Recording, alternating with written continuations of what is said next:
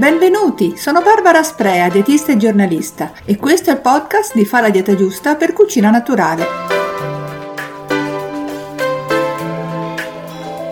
Da noi fanno parte della tradizione del Capodanno, come il colore rosso o i fuochi d'artificio a mezzanotte, ma solo per il loro significato benaugurante e portafortuna, tanto da venire per lo più considerate come una sorta di contorno del tradizionale cotechino per chi lo mangia, e in più vengono cucinate sempre nello stesso modo o quasi. Invece questi piccoli legumi colorati sono degli alimenti che da migliaia di anni ci hanno nutrito, liberandoci dalla fame e regalandoci la loro ricchezza di sostanze nutritive delle quali abbiamo bisogno. Insomma, per quanto breve per limiti di tempo non esaustiva, questa chiacchierata vuole essere un omaggio, un tentativo di ridare alle lenticchie tutto l'onore che meritano, e non solo perché la loro forma tondeggiante ricorda le monete. Il podcast è diviso in tre parti, un po' di storia, poi le virtù nutrizionali e infine qualche informazione base sulla scelta e l'utilizzo.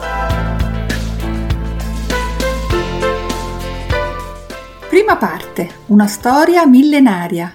Partiamo dalla Bibbia, dal racconto della Genesi. Esaù è un cacciatore, probabilmente il padre Isacco lo preferisce al fratello Giacobbe, l'agricoltore, gemello ma secondogenito e quindi senza i diritti che spettano a Esaù.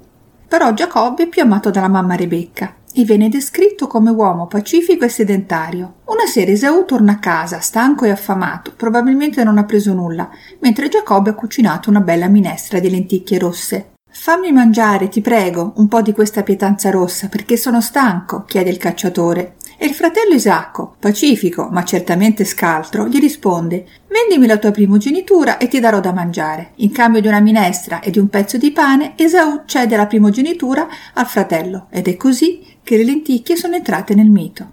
Va detto che le lenticchie rosse della Bibbia erano un cibo molto apprezzato nel Mediterraneo antico e coltivate già 9000 anni fa.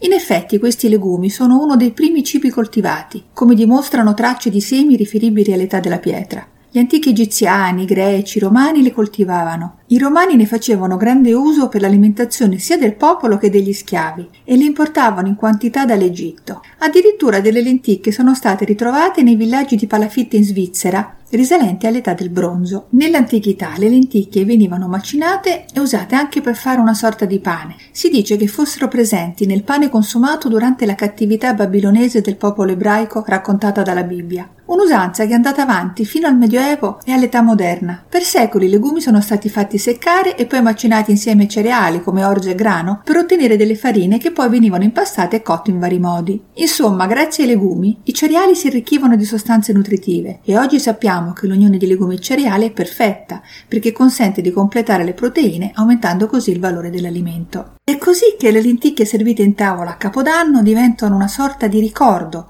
del ruolo importante che hanno avuto nella nostra storia alimentare. In più la forma tonda e piatta che ricorda il denaro ha aumentato il loro significato simbolico di cibo benaugurante, di ricchezza e prosperità per l'anno che viene. Si racconta che i romani regalassero dei portamonete a forma di sacchettino, però pieni di lenticchie, come auspicio di ricchezze future. Insomma, siamo d'accordo che considerare le lenticchie un accompagnamento è davvero ingiusto? Un'ingiustizia che diventa ancora maggiore una volta che conosciamo un po' meglio il loro eccezionale profilo nutrizionale.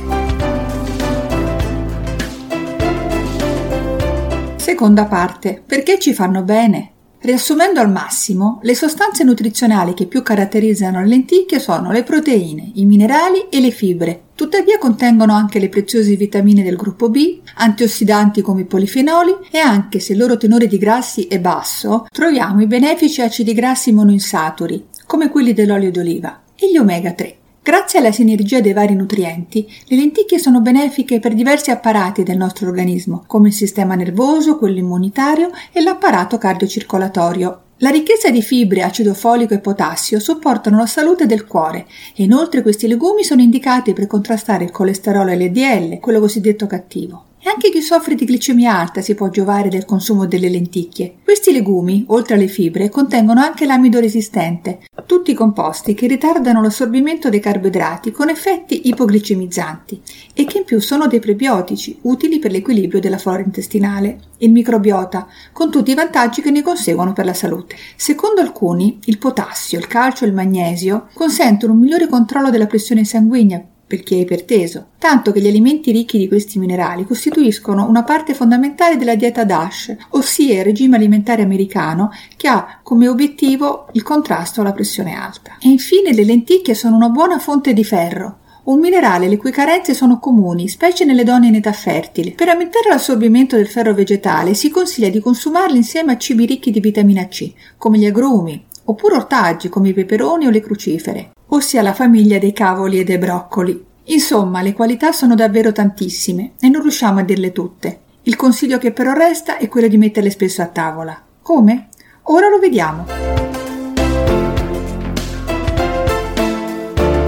Terza e ultima parte. Qualche consiglio pratico. La prima cosa da dire è che la porzione di riferimento delle lenticchie è di 50 grammi, pesate da secche. Nel caso delle lenticchie cotte, la porzione equivalente diventa di 150 grammi, perché ovviamente i legumi cuocendosi si gonfiano d'acqua. E non c'è perciò da meravigliarsi che l'apporto energetico di entrambe le porzioni sia grosso modo lo stesso, ossia intorno alle 160 calorie. Va detto che il buon contenuto di fibre delle lenticchie, in 50 grammi ne troviamo ben 7 grammi. Se da una parte è certamente una qualità utile per la salute, dall'altra può dar fastidio a chi ha un intestino ipersensibile, come nel caso della sindrome dell'intestino irritabile. Per queste persone diventa allora più consigliabile usare le lenticchie decorticate, che in effetti, perdendo la buccia, perdono molte delle loro fibre, specie quelle insolubili, le più fastidiose per la pancia. Inoltre in questi casi vengono consigliate anche le lenticchie pronte, quelle vendute in barattolo, che in genere risultano più tollerate dal sistema digerente. Non c'è che provare con piccole dosi e scoprire come va aumentandole gradualmente. Tra l'altro le decorticate che si preparano velocemente e che da cotte diventano cremose sono anche le lenticchie più consigliate nella prima infanzia, tanto da entrare già nello svezzamento. Riguardo alle numerose varietà di lenticchie dai tanti colori e dimensioni diverse, ci possono essere delle piccole differenze nutrizionali. Ad esempio, quelle rosse e quelle nere si caratterizzano per la maggiore presenza dei polifenoli ma la scelta migliore è quella di farsi guidare dal gusto, variando i tipi a seconda del tipo di ricetta che si preferisce mettere a tavola. Ad esempio, se le rosse medio orientali sono perfette per minestre e creme speziatissime, le nere hanno un gusto deciso che le fa spesso usare in insalata, mescolate a ortaggi o a alimenti marini come frutti di mare o gamberi. Insomma, quasi ogni tipo di lenticchia ha il suo utilizzo migliore in cucina, se si ha voglia di scoprirlo. E con l'auspicio di aver aumentato un po' l'interesse per questo piccolo grande legume, vi ringrazio di avermi ascoltata e vi do appuntamento al prossimo episodio del podcast con un nuovo argomento.